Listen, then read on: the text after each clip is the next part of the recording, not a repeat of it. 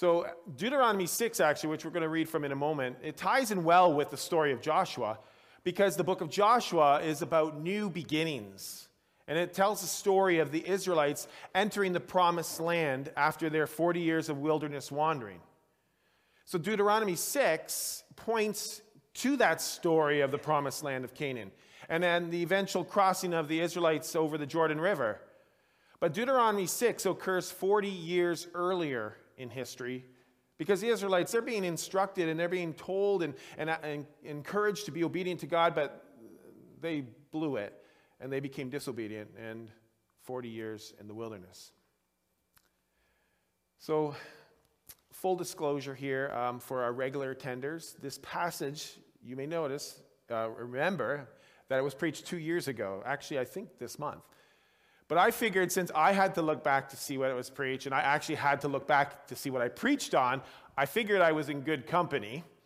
So uh, some of you may remember it. Um, it's not the same sermon, don't get me wrong, but I'm hoping there's some common themes that you're going to hear or remember, uh, but also trusting that you're going to hear n- new things as well.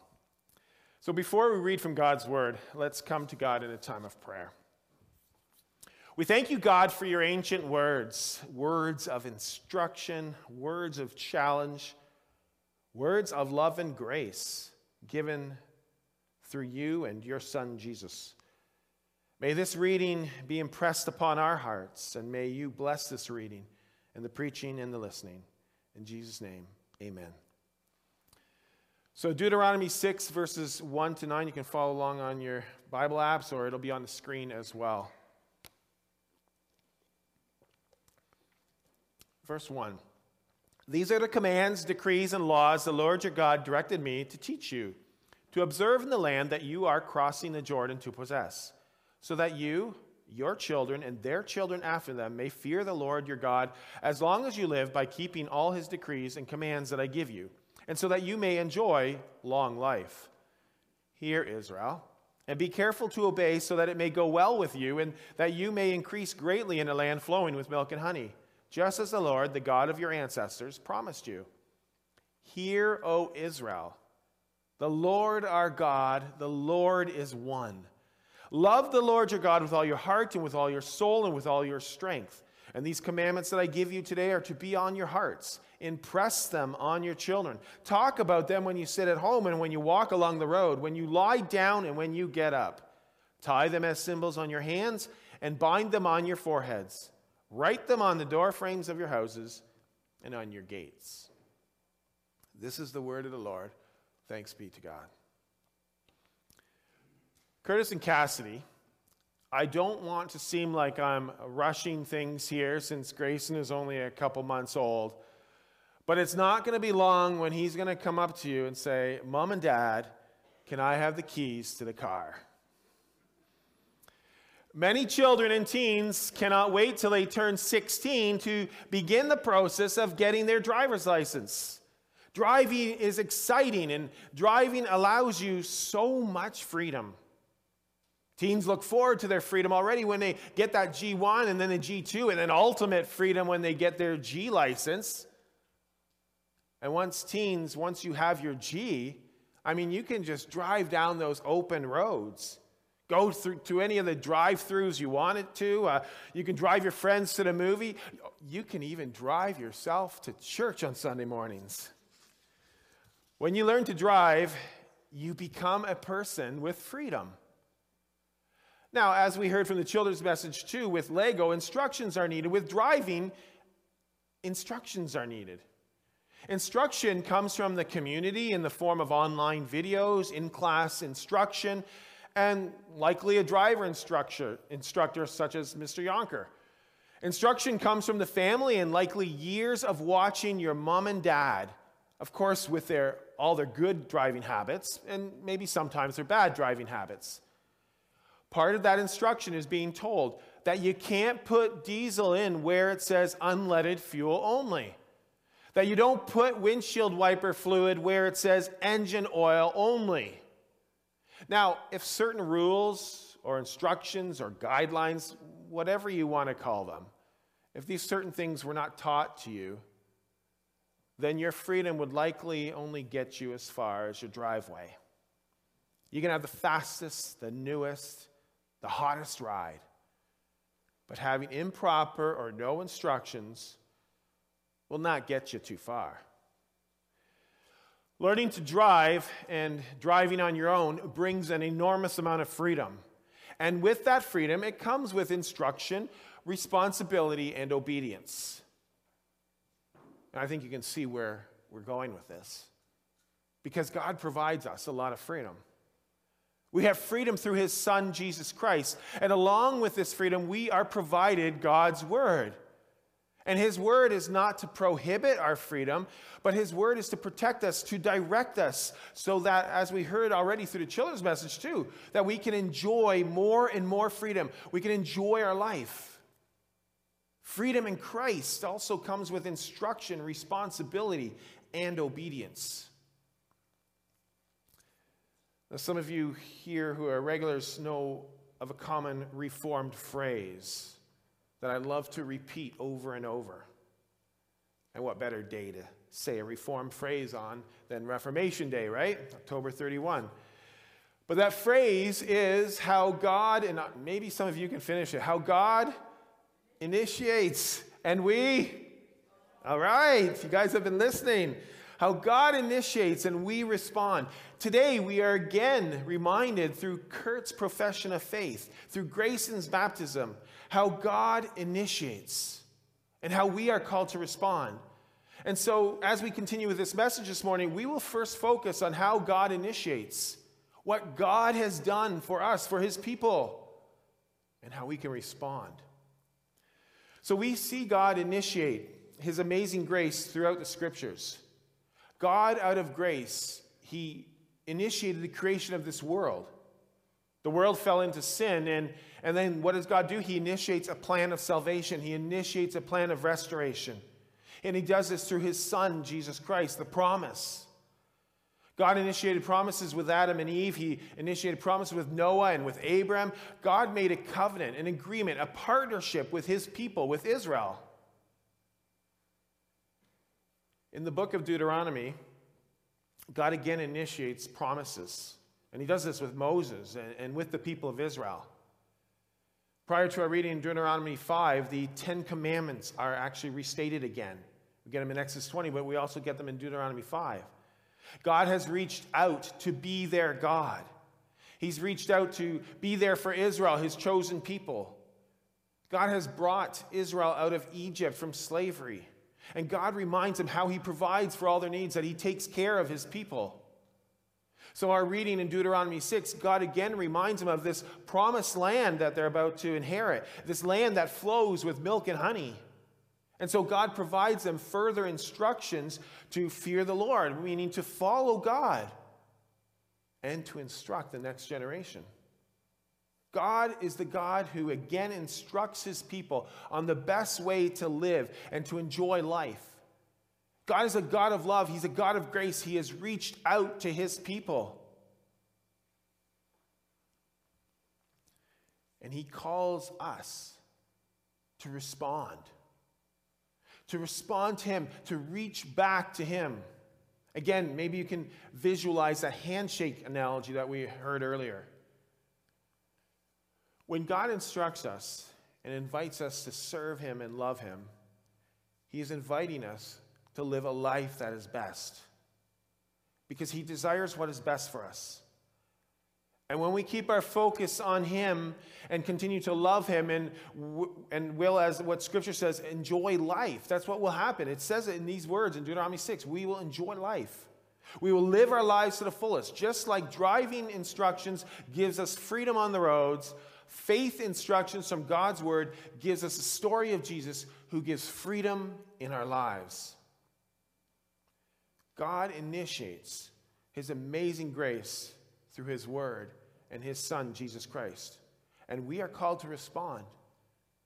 When God initiates a covenant, it's, it's not a one sided thing. Again, it's a partnership. God calls his people to partner with him, to respond. So it's in Deuteronomy 6, verses 4 and 5, we hear these words. We read a statement and how the people of Israel can respond with a profession of faith. It says, Hear, O Israel, the Lord our God, the Lord is one. Love the Lord your God with all your heart, with all your soul, with all your strength. And these commandments that I give you today are to be upon your hearts.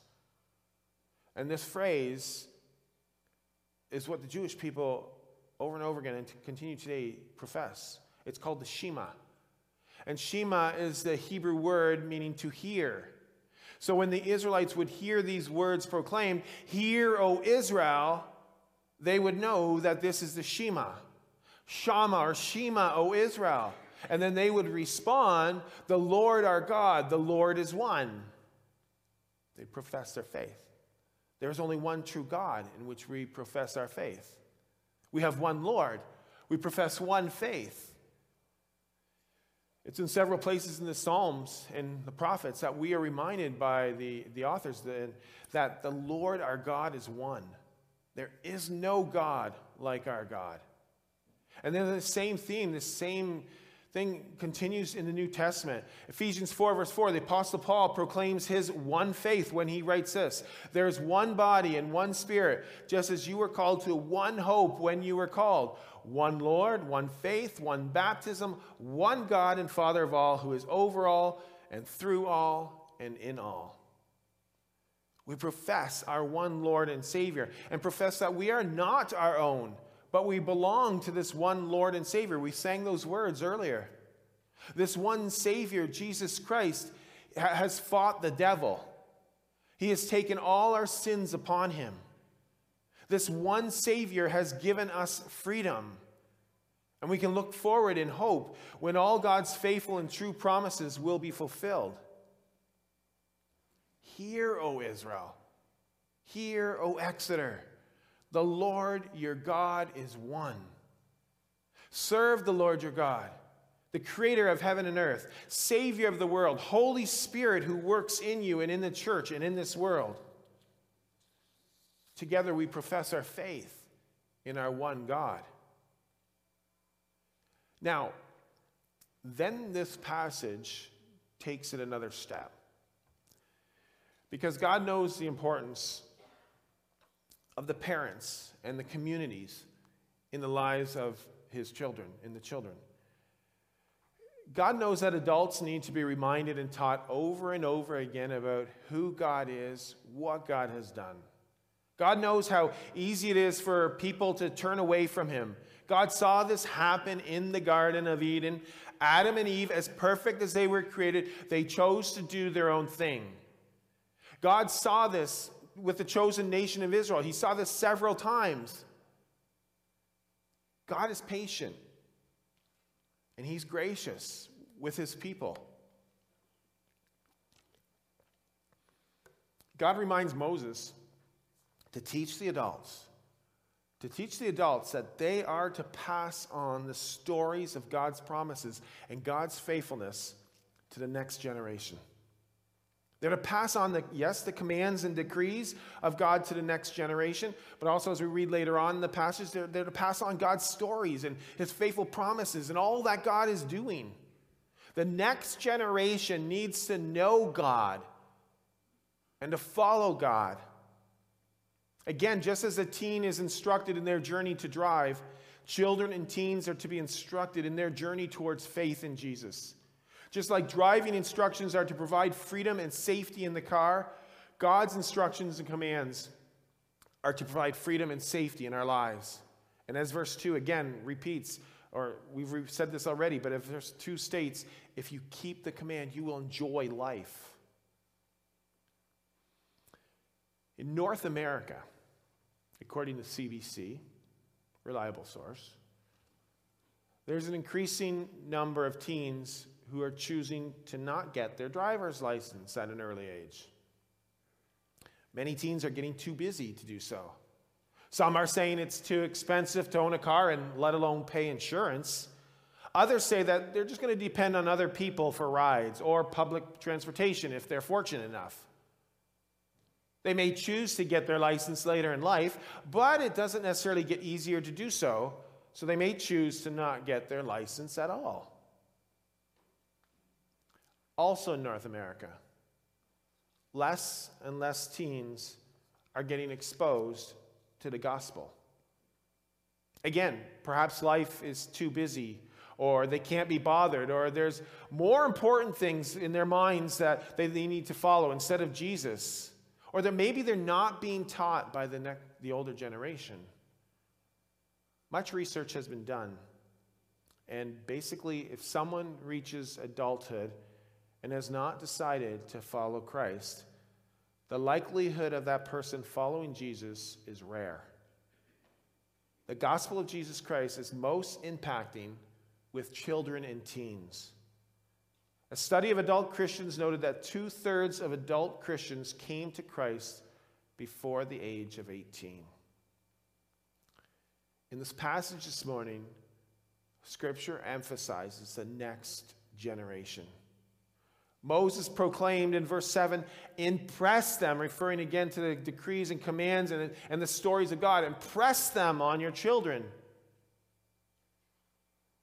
We have an opportunity to, to pass that on to children, to pass on the stories of God's faithfulness, and meaning to your own children and to other children. Instruct children in God's word, instruct them in the stories, impress upon them. The Hebrew word for impress is a word that's often used in the context of a sharp tool. And this sharp tool inscribes words into a stone tablet. So the image that we are being presented with is actually one of engraving. The engraving is this long and daunting task, but more so, the words are engraved or impressed into the stone tablet. The words are there to stay. Impress. Impress them to your children.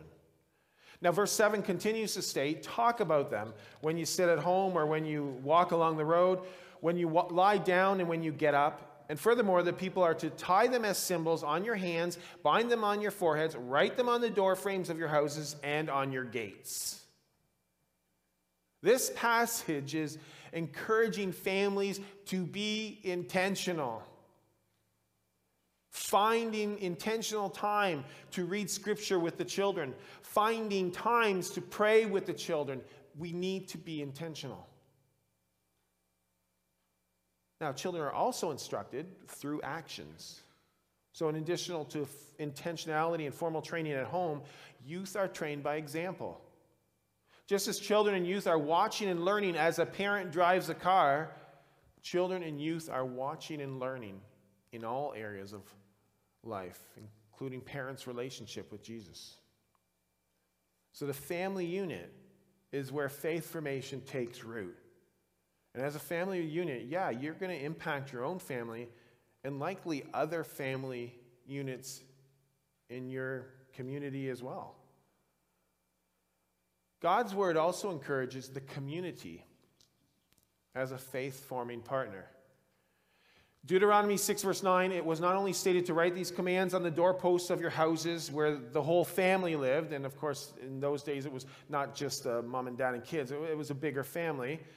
So, where your whole family lives, you're to write them on the doorposts, but it also said to also write them on the gates. The gates weren't part of the house, the gates were part of the city, they were city gates. The city gates were part of the Jewish community, and the Jewish community was involved in forming the faith of the youth in their community. The community is not to replace the family, but rather complement family faith formation.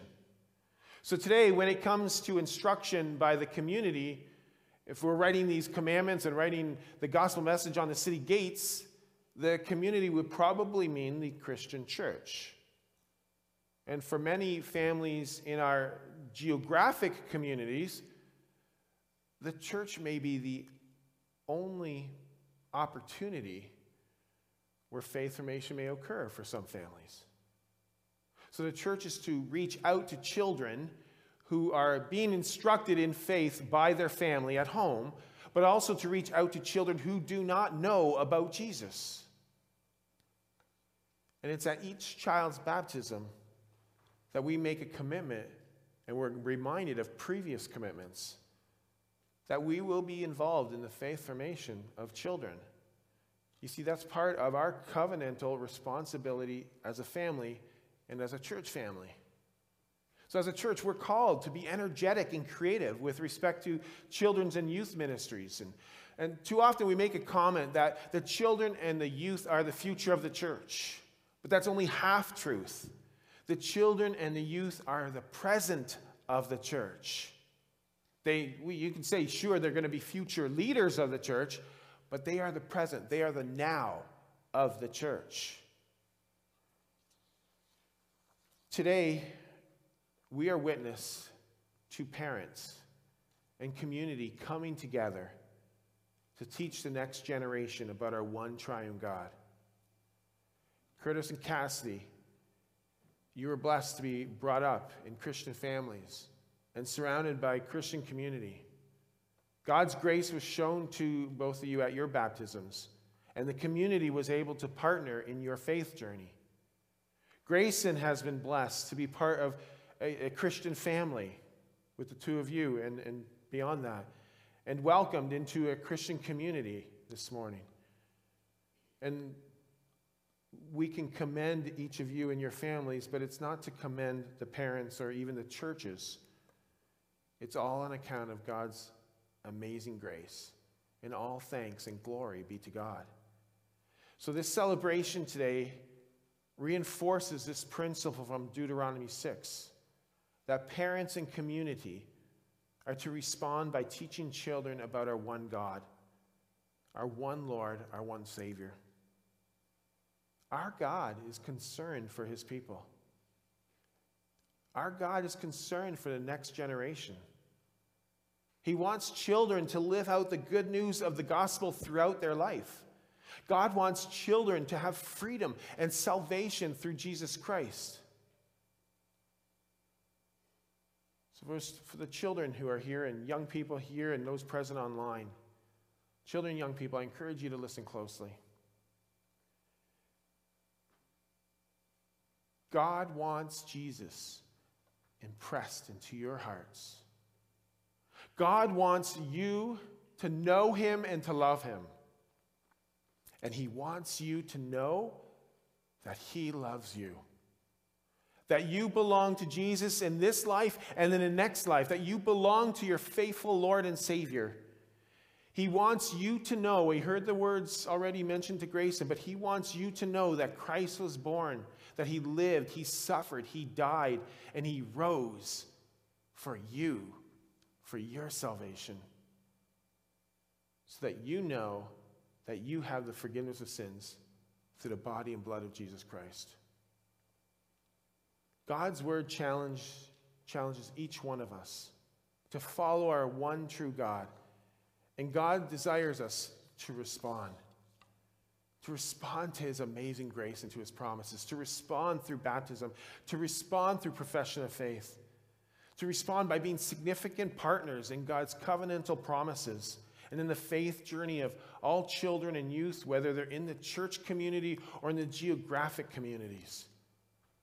God's word challenges us, and it's a big challenge, to impress the gospel news upon the next generation so that the next generation will take opportunity to respond in faith to Jesus and to share this news with their children and their children's children. And together we say, Amen. Let's pray. Our Father, our one Father, one Savior, one Spirit. We bless you and we praise you for all that you have given to us and all that you are. And you have given us freedom through the sacrifice of your Son, Jesus Christ. And you've given us new life and forgiveness of all our sins and eternal salvation. We thank you and we love you. And may we respond in obedience to your will, sharing your good news with others and sharing your good news with children and youth. We thank you for the body of believers and the diversity of ages in this body. And we pray for blessing, for your blessing on all generations and particularly on the next generation. In the name of Jesus, we pray. Amen.